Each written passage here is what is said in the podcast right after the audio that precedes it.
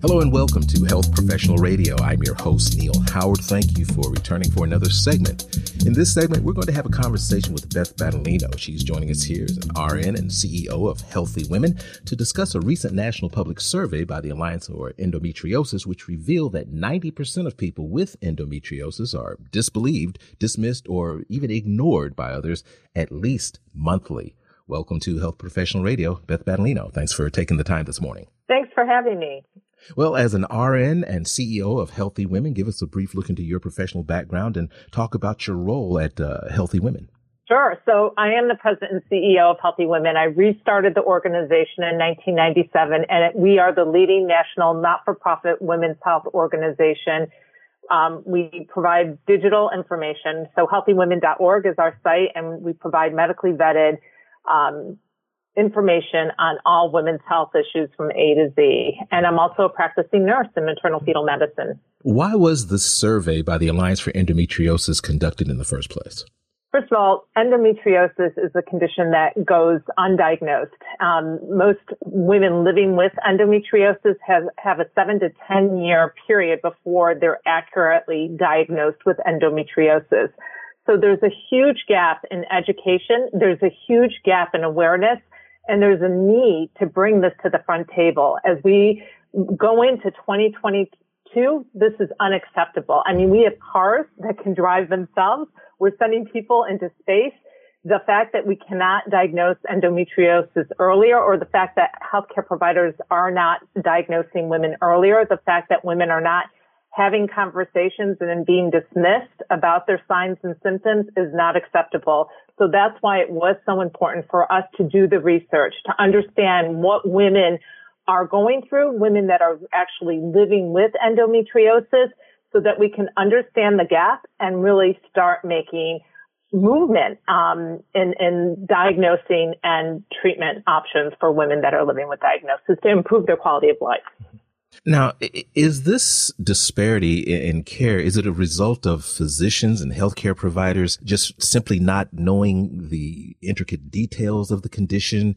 Is it women uh, not asking the right questions as you alluded to? Certainly it's not just nonchalance about something so serious you know, your um, your question is a great one. And what our survey found is that people with endometriosis believe that there's a lack of understanding about their experiences with endometriosis by not only healthcare providers, but by friends, family, and of course, healthcare professionals. And for instance, 40% of the people that we surveyed told us that their symptoms are a normal part of being a woman right? So they're, they're told that this is normal. Like what you're experiencing, the pain that you experience each month is normal.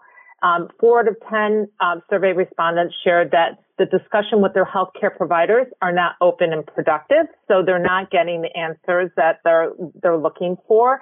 Um, or the belief that they're actually going through this pain. Um, and 70, 70% believe that healthcare providers have limited awareness of the impact of endometriosis and wish that they understood the physical pain and the inability of participating in live events caused by endometriosis symptoms.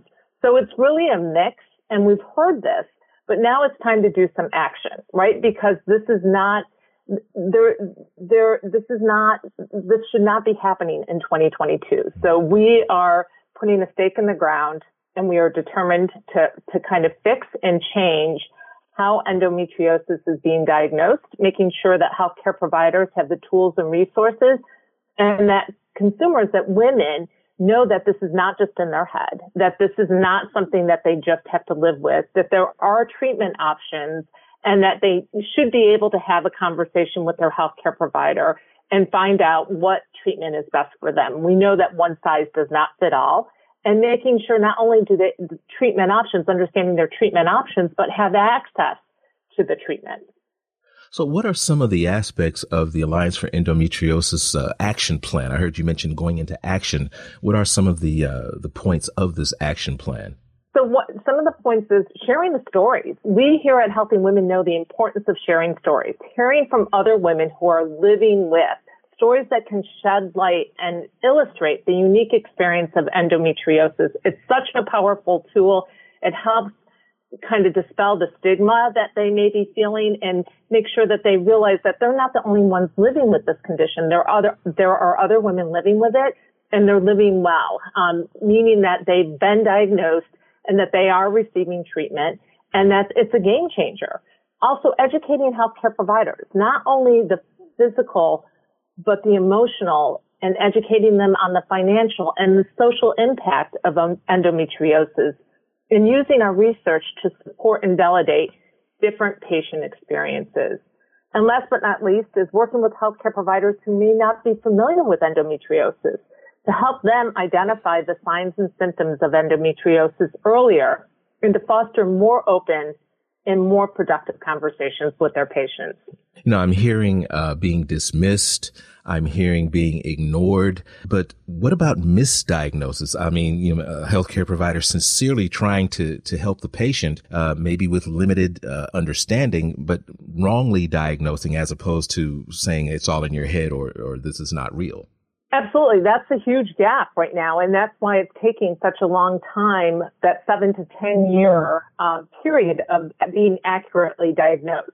So the more education we do, the more um, research like we've done with this great survey um, to make sure that healthcare providers understand that this is a real issue and that there's a huge disconnect and the opportunity to do um, education and provide them with the tools and resources that they need to help them think about endometriosis when they're listening to their patients mm-hmm. and giving them the tools and resources to accurately diagnose earlier. And that's, that's, I think that's the, if we can change that, if we can diagnose women earlier, just think about the improvement of their quality of life. It's going to be earlier diagnosis, earlier exposure to treatment options, and their quality of life is going to improve dramatically.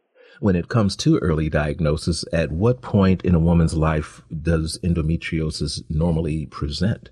No, it can present, what we're finding is it can present as young as, as soon as women start getting their period. Mm. So, um, young girls early as 11, 12, 13, and then most patients experience pain, but when they're trying to start their family, you know, starting that, trying to conceive and, and having difficulties, that's when many women are, um, you know, realize that there's a problem and that they um, have endometriosis. So it's, you know, learning and uh, understanding earlier and making sure the conversations are had and that treatment options are discussed and making sure that women have access to those treatment options. That's our action plan. Now, I, I heard you mention uh, trying to conceive but experiencing pain.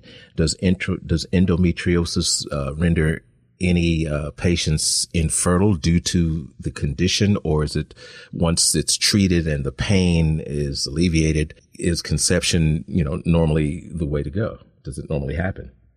Well, no, that's a great question. So it's again every female is different, mm-hmm. right? So the earlier that it's caught and treated, um, you know, it opens up better chances of conceiving.